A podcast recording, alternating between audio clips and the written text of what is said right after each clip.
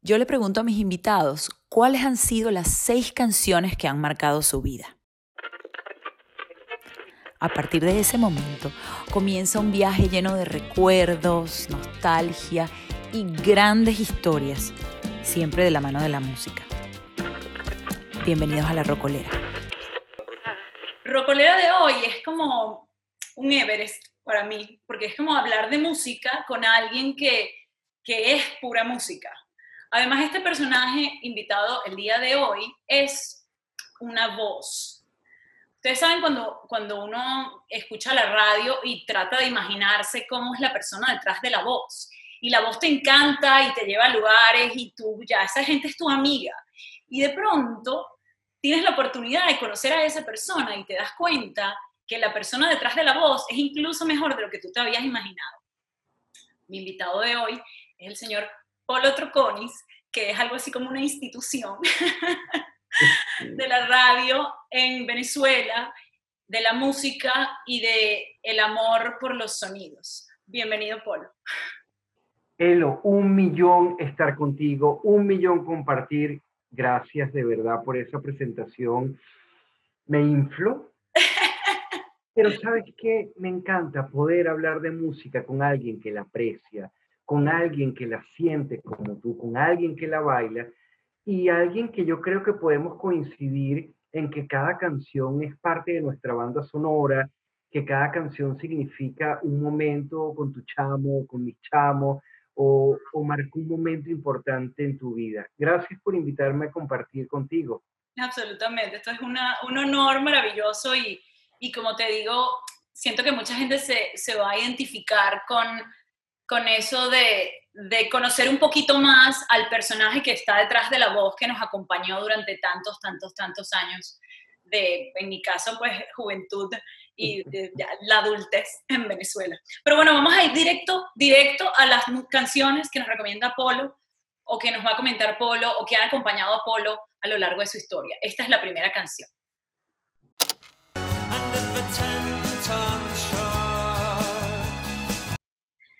There is a light that never goes out, de The Smith. Cuéntanos. Stephen Patrick Morrissey, The Smith, una canción que conocí cuando yo era chamo, en la década de los años 80, y que luego se convirtió en una suerte de amuleto para mí. La primera vez que yo salí al aire en La Mega, en el año 92, fue el primer tema que puse. ¡Wow!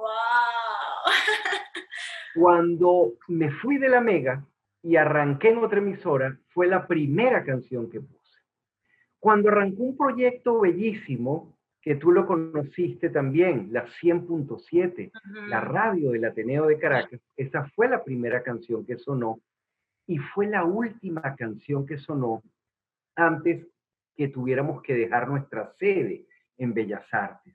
Y despedí con esa canción sobre todo, a pesar de que eh, es una canción desgarradora, es una canción donde, bueno, maletearon al, protagonista de la canción, pero sin embargo, es una canción de esperanza y por eso yo decía, estamos cerrando nuestras transmisiones, pero en breve vamos a volver porque hay una luz que nunca se apaga. Mm. Y The Smith representa eso para mí. Es una canción que a pesar de que es desgarradora, pero también es esperanzadora y porque nos podemos mantener en pie. Qué bonito, es perfecto para este momento. A mí me encanta, me encanta esta es una de mis canciones favoritas de, de, Smith y me encanta esa parte del coro que dice, si un autobús, un double decker, los autobuses esos ingleses nos, nos atropellan en este momento y me muero, voy a estar contento porque estoy contigo. un double decker bus, que es lo que dice Morrissey en, en su canción, por, por eso te digo, es una canción fuerte, realmente es una persona que maletearon, pero habla tanto del amor que te permite tener esa, esa esperanza, que no solamente es el amor por la pareja, es el amor por nosotros, el amor por nuestra familia, por los nuestros, como tú acabas de decir, en el momento que estamos conversando esto, nos ayuda mucho, nos impulsa a tener fe, nos impulsa a tener esperanza, Elo. Mm. Y, y, te acuerdas de cómo llegó esa canción a ti? ¿Cuándo fue la primera vez que la escuchaste? ¿A través de quién? Mira, la primera vez que escuché esa canción fue en una emisora en Pasadena, en Los Ángeles, en, ah. 107.3 que se llamaba K-Rock, pero ellos jugaban con el K-Rock con K-R-O-Q, que fue, digamos, la radio que yo grababa. Todavía debo tener cassettes de ellos guardados en casa de mi mamá. Era una radio que lo que hacía era colocar puro New Wave, a Flock of Seagulls, eh, The Smith, YouTube. Fue, digamos, la punta de lanza. De hecho, la radio como tal existe todavía, mm, obviamente orientada más hacia el rock, 106.3. Ah, la voy a buscar. En la costa oeste, en California, muy cerca de donde tú estás, en, Pasadena. Años después, eh, la escuché, pero nunca tuve el disco. La tenía en cassette grabado, porque yo era de los que grababa cassettes me llevaba, ¿te acuerdas esos tres en uno, esos radios tipo Casanova? Casanova 90. Tal cual, y en este caso eran de 80. Eh, tomé eso de mi papá, mi papá cuando viajábamos, él se llevaba un radio de estos y se instalaba en el hotel y lo primero que hacía era poner a grabar cassette para después llevarnos esos recuerdos y esa música. A veces podíamos comprar los discos, a veces no. Y luego me encontré con el disco gracias a un amigo, compañero mío en la católica, cuando estudié educación, Benedetto Lombardo, de Vista Alegre, que me, cuando veo el, disco, yo, ¡oh! El disco. y lo tengo. Ahorita en un break, cuando pongan otro tema, voy a buscarlo para, para, para mostrar. Yo sé que esto va a sonar como de abuela, pero a mí me gustaba en esa época, en los, los 80, que yo era una niña, pero en los 90, que yo era una adolescente, esa emoción que uno sentía cuando sonaba la canción que uno le gustaba en la radio y la podía grabar. Porque uno no tenía manera de acceder a esa canción de ninguna otra manera. Entonces era como, tú estabas ahí prevenido como, viene, viene, grábala, sí, la tengo, es mía. ¿Sabes? Como que había una sensación de, de, triunfo, de haber logrado algo. Ahora, obviamente, todo es más fácil. Pones Spotify de Smith y te salen 37 versiones eh, acústica, eh, qué sé yo, en vivo. Entonces es como, es una maravilla que tengamos estos avances tecnológicos, pero de alguna manera me, me, identifico un montón con eso de grabar la canción. Yo, de hecho, mi hermano y yo teníamos un, un radiecito así que poníamos al ladito de la radio y grabábamos tu programa porque amábamos la música que ponías. Gracias. Entonces siempre, obviamente, pues queríamos tener como un cassette que fuera pura música, pero a veces nos quedábamos como, deja que Polo hable. y ahí te quedabas con nosotros. Bueno, es que además la radio, maravillosa al fin, era nuestra compañía en los 70, en los 80. Y recuerda que la radio la teníamos en la mesa de noche, con el radio despertador. Tú, tú porque eres mucho más joven, pero yo tenía un radio en, en, al lado de mi mesa de noche. Incluso yo tengo otro cuento con esa emisora. Yo escuché una canción de Joe Jackson y me llamó tanto la atención y se lo digo siempre a las nuevas generaciones. Ahorita uno tiene Chazán y lo pones y yo escuchaba el tema y yo decía, este tema y este tema, entonces uno llamaba a la radio. Oh, y uno, escucha, uno empezaba a tararear. Esta la canción dice, guachu, guachu, guachu, güey, güey. Entonces uno pronunciaba cualquier cosa. Cualquier cosa. Y, el locutor, y eso sí, eso sí te atendía. Bueno, incluso el año pasado, cuando yo retomé la Polo Music, que le estoy transmitiendo ahora otra vez, hice un concurso para la gente que le gusta la música de los 80. De hecho, te voy a mandar un cassette especialmente. Por favor. Te voy a grabar un cassette customizado a Tielo con la música de los 80, de los 90. Eh, y lo hice con una suerte, lo llamé Walkman, pero realmente es un, cassette, es un radio reproductor de cassette que han adaptado para este siglo XXI, que tiene un USB y tú puedes agarrar tu cassette USB y digitalizas en la computadora. Y hice un concurso y le grabé cassette customizado a la, a la gente como, como un divertimento. Qué belleza, eso es una maravilla. A ver, vamos a escuchar la segunda canción, dice así.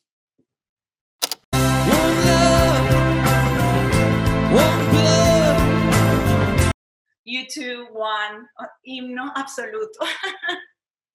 El álbum Action Baby.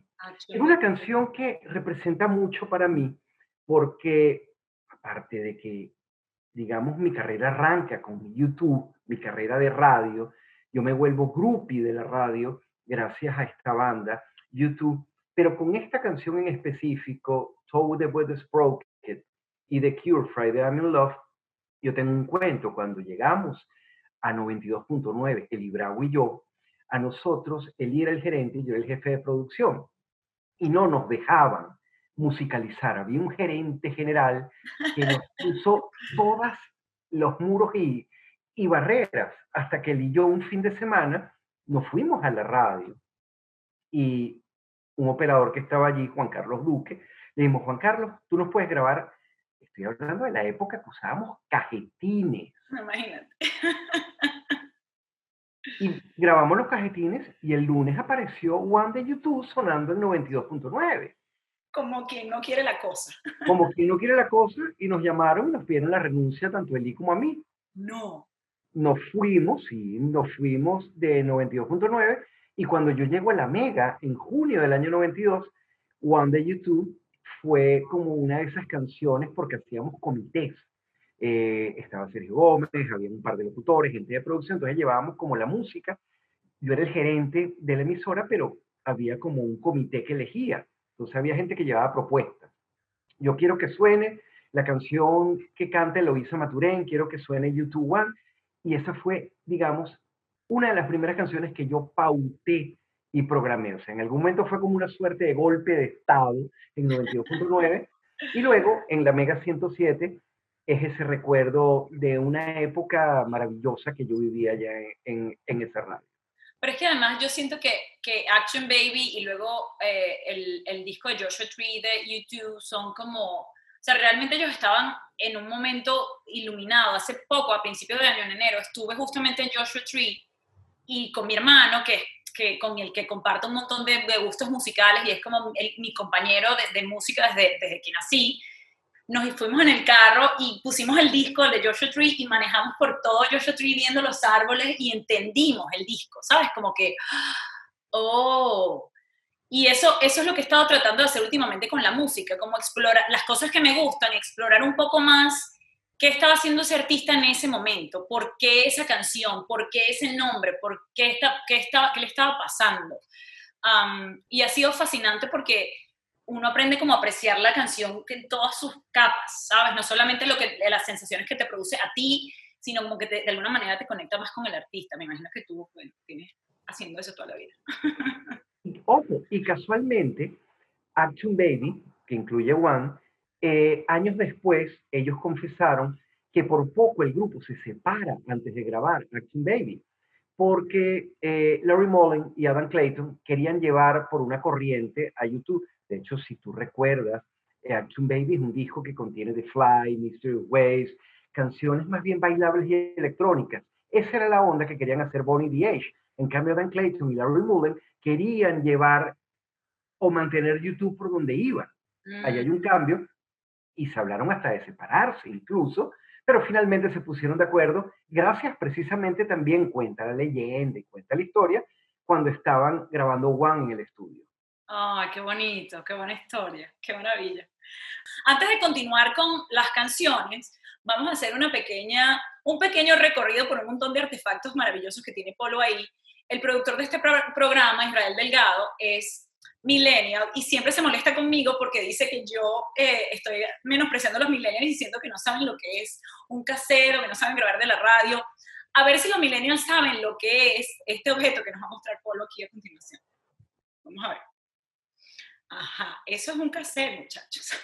Este es el famoso Super Avilín de 90 TDK, que más de uno metió en un KP9000 o en un Malibu, o tal vez nuestro querido amigo común George Harris, eh, bueno, ¿te acuerdas que si esto se enredaba, uno tenía que meter prácticamente un bolígrafo para hacer Mostramos eso. Esto es un cartucho. La radio utilizaba cajetines, esto se llamaba cajetín también, que esto era un cartucho gigante, esta era la cinta magnética que se leía. ¿Y ahí cuántas canciones? ¿Venía el disco entero en ese, en ese cartucho? Aquí venía un disco entero. La, radio, la radio utilizaba un cajetín para colocar una canción, por ejemplo. Este es uno de los Beatles y mira todas las canciones que trae. Sí. Pero los cajetines en radio lo que tenían era una canción. Claro. Entraba aquí One de YouTube o entraba aquí Love Cat de The Cure, una sola. Estos se usaban en los carros en vez de cassette muchos carros traían cartucho o 8-track, como, como se le conoce, o cajetín. Así Mira, viniles. Ajá, muéstranos, muéstranos. ¿Tú bailaste esto, Magnes? Por supuesto. Es un disco de 45. Que eran más pequeños. que son más pequeñitos. Mm, Este es un disco edición limitada de Just Like Heaven de The Cure.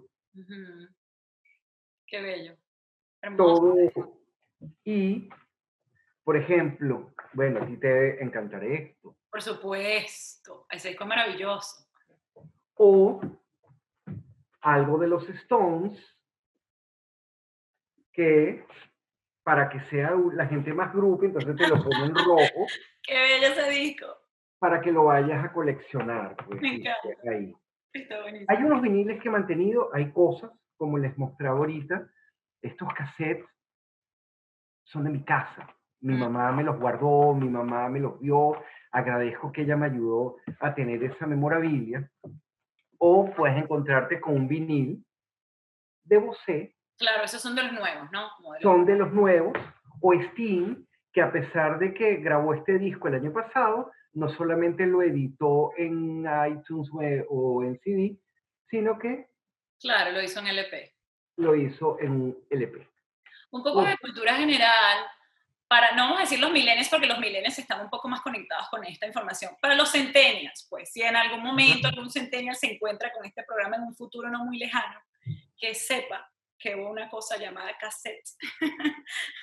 y que nos acompañaban muchísimo. Tú grababas cassettes, bueno, yo los grababa que sí, Mérida eh, 1980, Claro, Pues, temáticos, pero porque era el camino, era el recorrido que uno hacía, absolutamente. que años después, cuando vimos la película de Jack Nicholson, yo, yo dije, bueno, yo no estoy tan loco, porque mucha gente lo hacía. Lo que pasa es Absolutamente. que no había redes, no había películas, y todo el mundo tenía la oportunidad de hacer eso. Exactamente. Bueno, vamos a seguir compartiendo música. Esta canción en particular es muy especial, así que dice así. Vamos a ver. Buscando visa la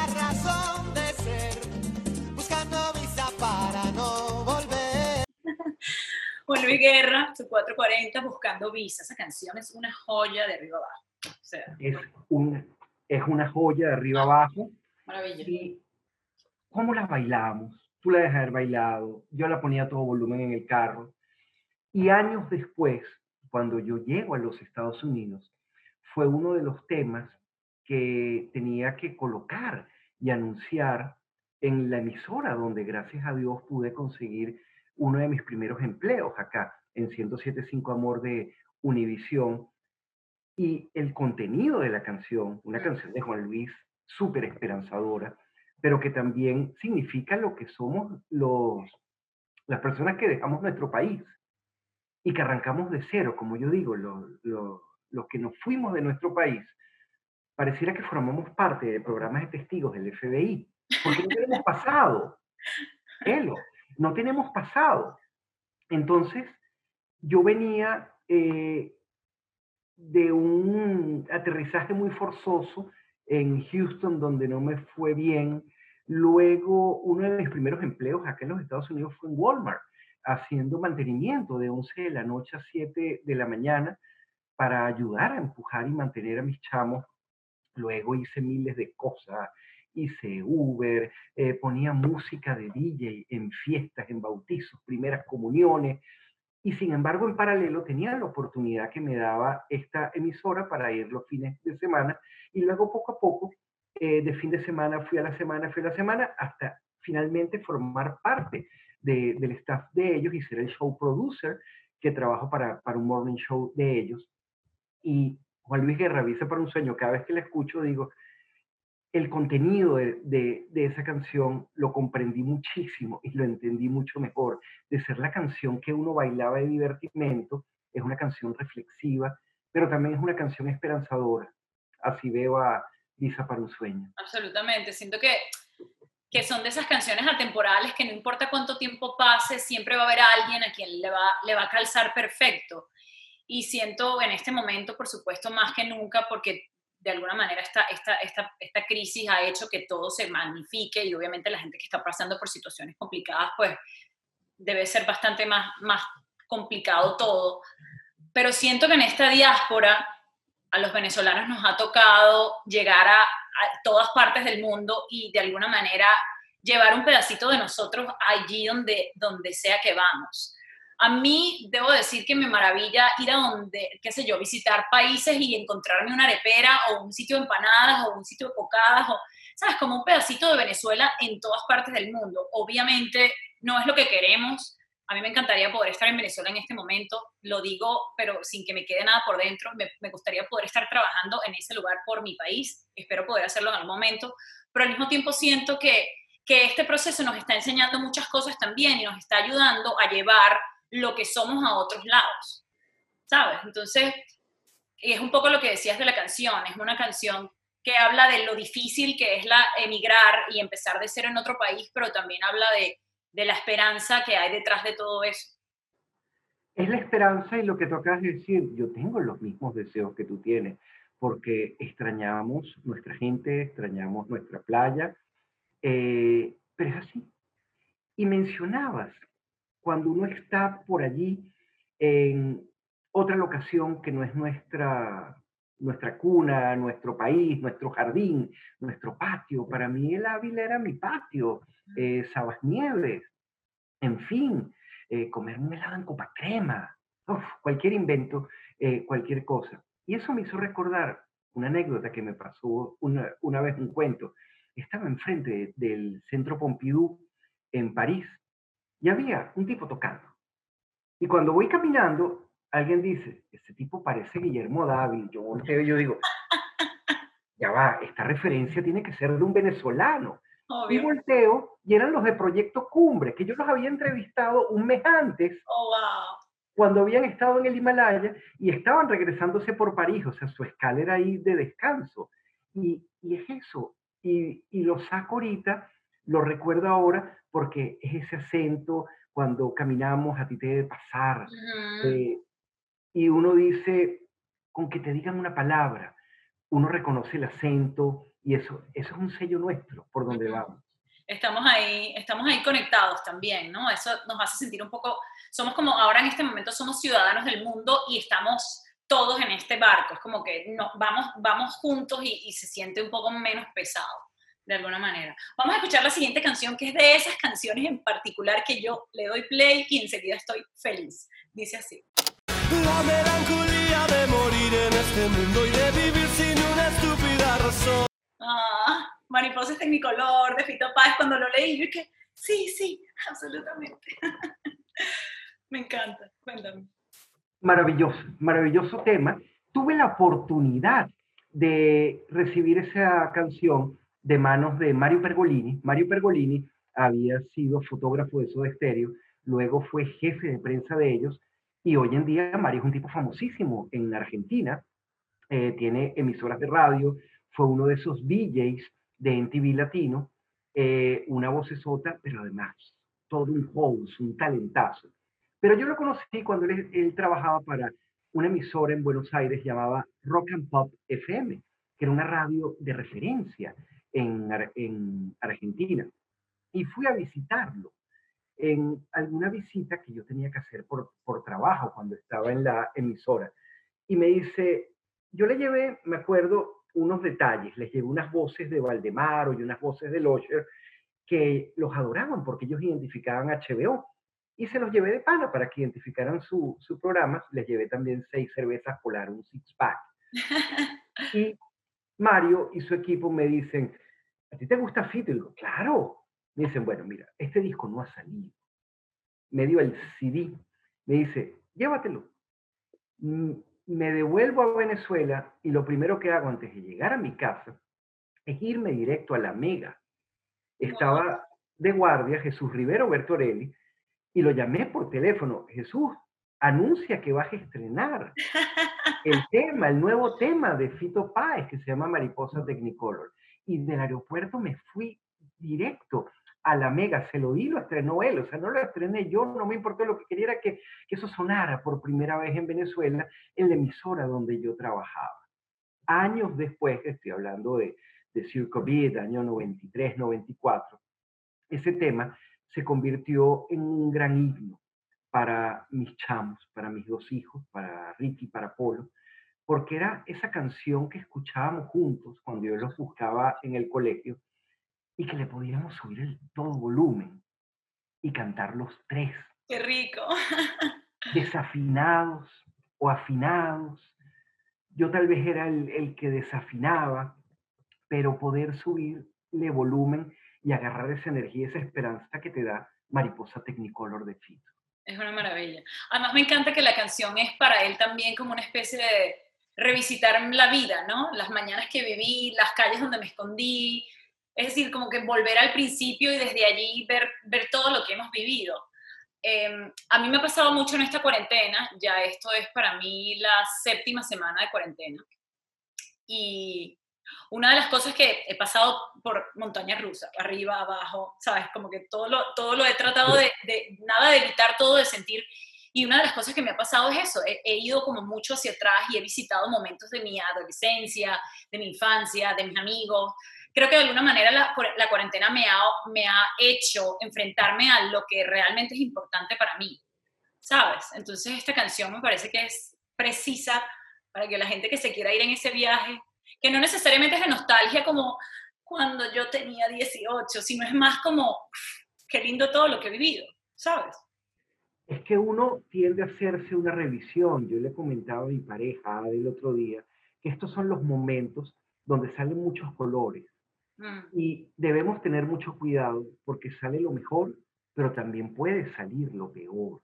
Mm. Es un momento para hacer rutinas, es un momento para que a pesar de que estamos encerrados, poder reinventarnos, de que la pandemia no pase por nosotros. Y hay gente que dice reinventar ese cliché. No, si quieren no se reinventen, pero traten de exprimir el tiempo que tal vez uno siempre tiene una excusa, es que no tengo tiempo de nada, mm. es que no tengo tiempo de, pero podemos reencontrarnos a veces con nosotros y descubrir una gran cantidad de tesoros escondidos, no solamente que tenemos en la casa, sino en nuestra mente o en nuestro corazón. Es así, es así. Vamos a ver cuál es la siguiente canción que nos recomienda Paul. Dice así.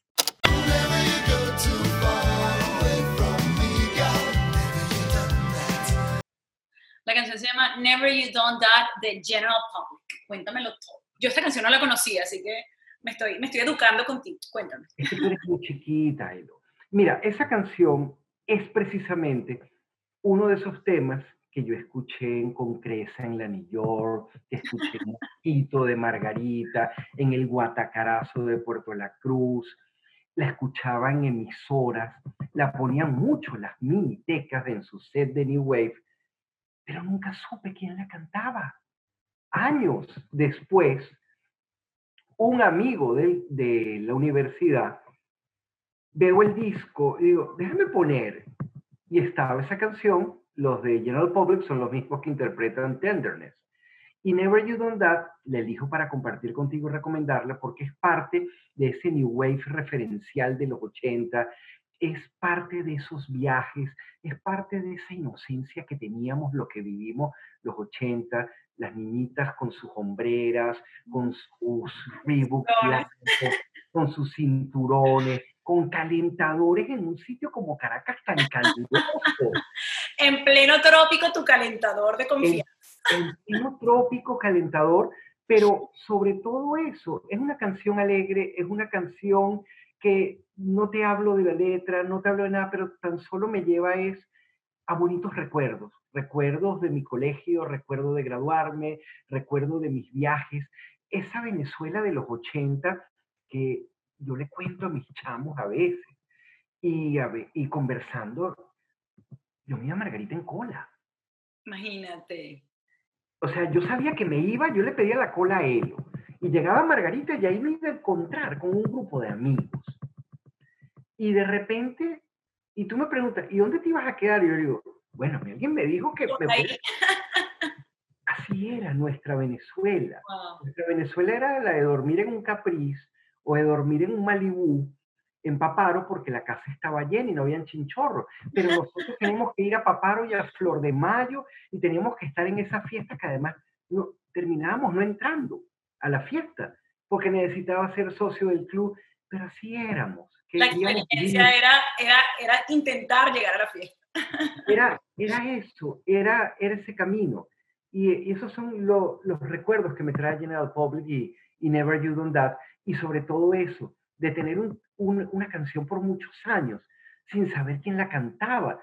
Y no la tenía ni en cassette, ni la tenía en disco porque no sabía, pero la oía en muchos sitios. La oía en discotecas, la oía en fiestas, la oía de repente en una emisora de radio en algún momento, o alguien que tú llegabas a la playa que tenía el carro a todo volumen y, y ahí estaba, pero no te preocupabas por saber quién era porque no interesaba. En algún momento te iba a perseguir la canción. hasta que me encontré con ella y formó parte del repertorio oficial de la Polo Music en la década de... Qué belleza. A ver, y la, ult- la última canción, por ahora, dice así.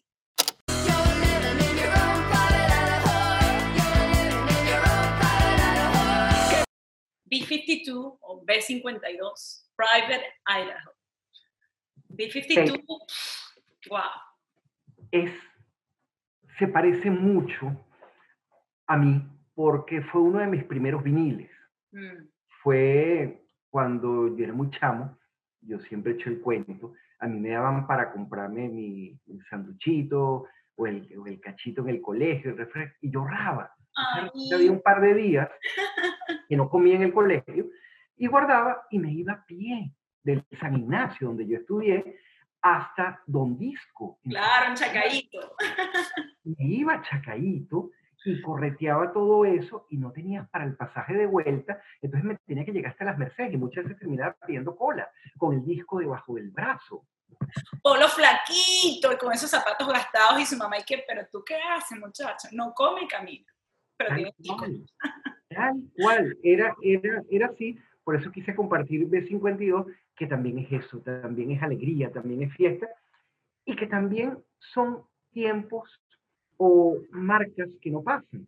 Yo años después, eh, años después, hace un año, terminé viendo a B52, a B52 aquí en Pómpano, por ejemplo, y obviamente han pasado unos cuantos años, Bueno, pero siguen moviendo a la gente y siguen tocando. Incluso, obviamente ahorita se suspendió, pero hay un crucero de los 80 que va de Evo, que va B52. no, Quien sea goofy de la década de los 80, le dejo ese dato. qué entregado. Uno en un crucero de los 80, eso tiene que ser demasiado. Incluso el 3 de mayo iba a haber un concierto en LA donde iba a estar Morrissey, era un concierto por la tierra y fue, creo que lo llevaron para septiembre, octubre y yo no sé si finalmente por el tema del coronavirus va a terminar con fecha para el, para el 2021. o algo así. Pero los 80 están ahí, siguen activos y siguen vigentes. Maravilloso. Lo- Además, yo creo que musicalmente los 80 marcaron una pauta muy especial porque realmente hubo un cambio y empezó toda la movida de la música electrónica. Fue realmente poderoso el, el, el shift que, que ocurrió en, la- en lo- en los 80 y hay, hay un cuerpo musical muy poderoso que representa esa época y, y que marcó una pauta importantísima. ¿no? Y para confirmar lo que tú estás diciendo, Elo, eh, Queen, una banda de rock, Another One by the Dos, fue su flirteo, fue su coqueteo con el New Wave, con la música bailable. Eh, Miss You, de los Rolling Stones, fue su coqueteo con la música disco de Estudio 54, donde Mick Jagger iba. Mm, Era el rey. Sí. Yes, dueño de un corazón solitario, fue su manera de no quedarse atrás en la industria discográfica. Es un tema que no es rock progresivo. O Mother Love de David Bowie o Let's Dance Mm, son Let's Dance. temas que, que son representativos, pero que ellos incursionaron y formaron parte de la música bailable. Y como ellos hay más, pero te menciono, digamos, a los más representativos, pero que en algún momento se dieron a lo que fue esos tempranos años 80, donde la música disco tuvo su gran bajón Claro.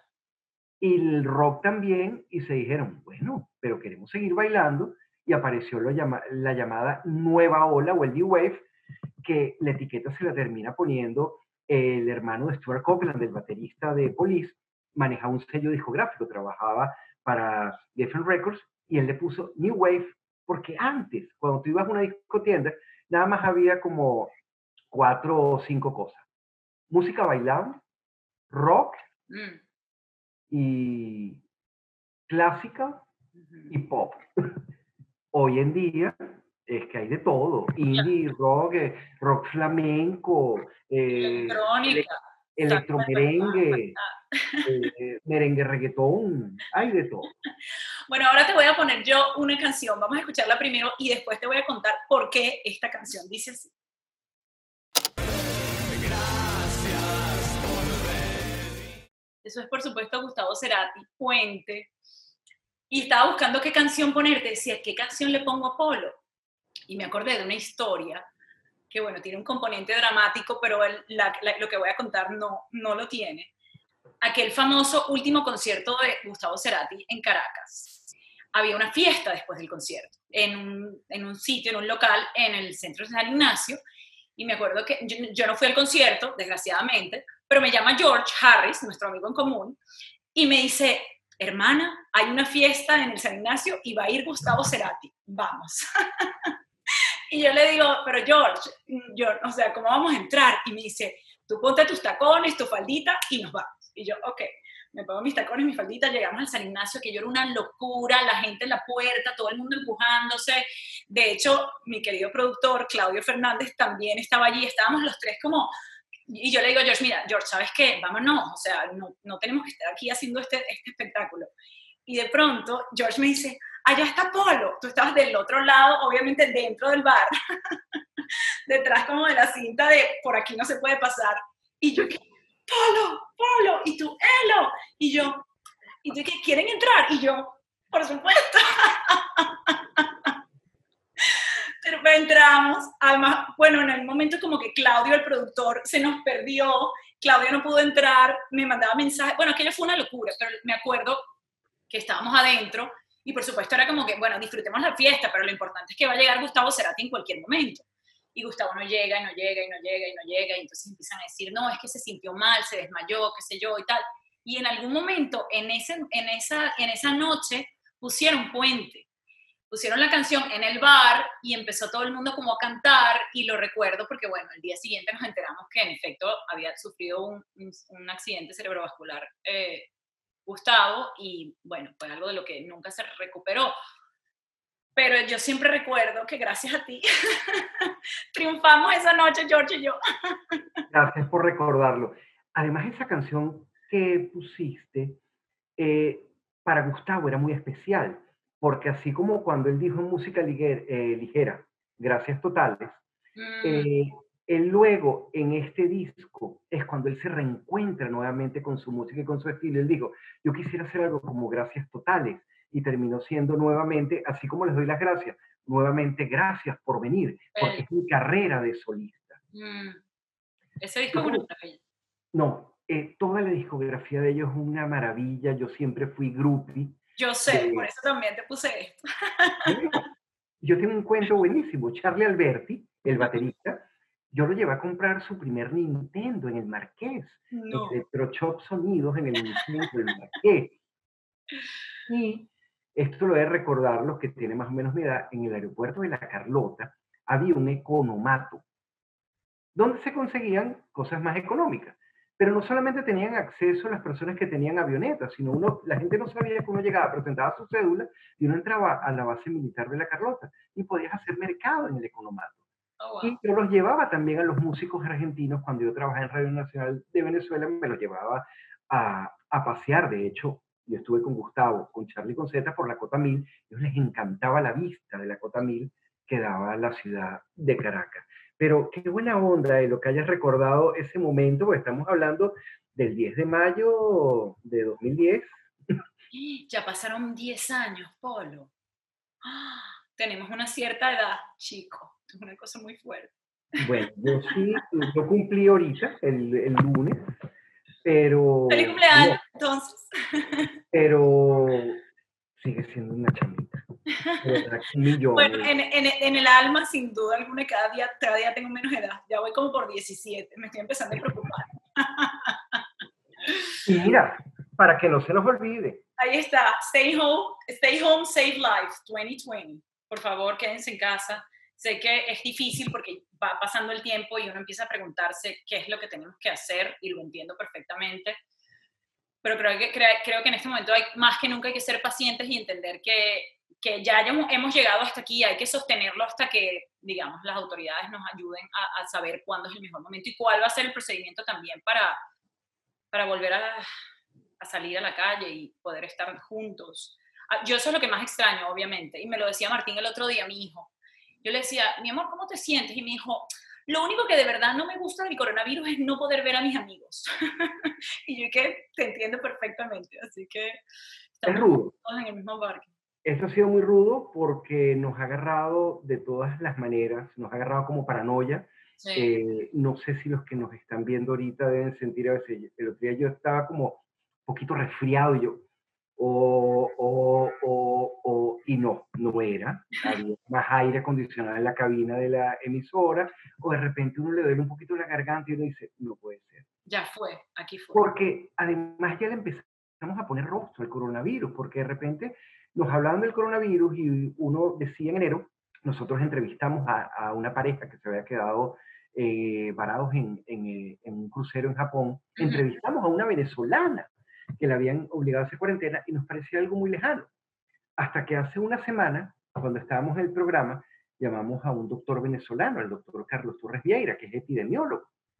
Y uno de mis compañeros, cuando le escucha la voz, le dice, doctor, ¿usted está bien? Y él le dice, bueno, es que tengo COVID. Oh, wow.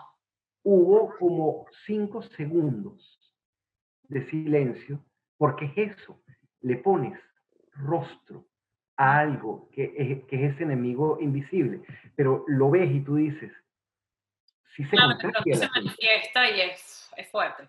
Mm. y es así. Gracias, Polo, querido. Esto ha sido un placer y un honor hermoso tenerte aquí. Entrevistarte yo a ti esta vez. Sí, porque yo te entrevistaba muchísimo. Muchas veces, sí. Eloisa, un placer. Sé que disfrutas la música al máximo. Sé que te encanta compartir. Y gracias de verdad por darme unos minutos. Y Yo hemos pasado feliz, me encantó. Además, por favor, no dejen de escuchar. Nosotros vamos a dejar aquí un link con el playlist completo de Polo en Spotify para que lo puedan escuchar, lo puedan disfrutar y exploren esas nuevas canciones o esas nuevas bandas que de pronto no conocían para que aprovechemos esta cuarentena también para, para musicalizar nuestra, nuestras historias. Gracias, Polo, querido. Gracias, Elo. Hasta la próxima. Nos vemos pronto. Un beso. Gracias. Si quieren escuchar la música que compartió mi invitado, pueden pasar por mi perfil de Spotify Eloísa Maturín. También pueden ver la versión en video de este programa a través de mi canal de YouTube Eloísa Maturín. Este programa es posible gracias a la producción de Claudio Fernández, la edición de Israel Delgado, el logo original que es de Florencia Alvarado, en el diseño gráfico está Alejandra Quiroga y la canción original de La Rocolera que es de Mauricio Arcas, también conocido como Mauri Mix.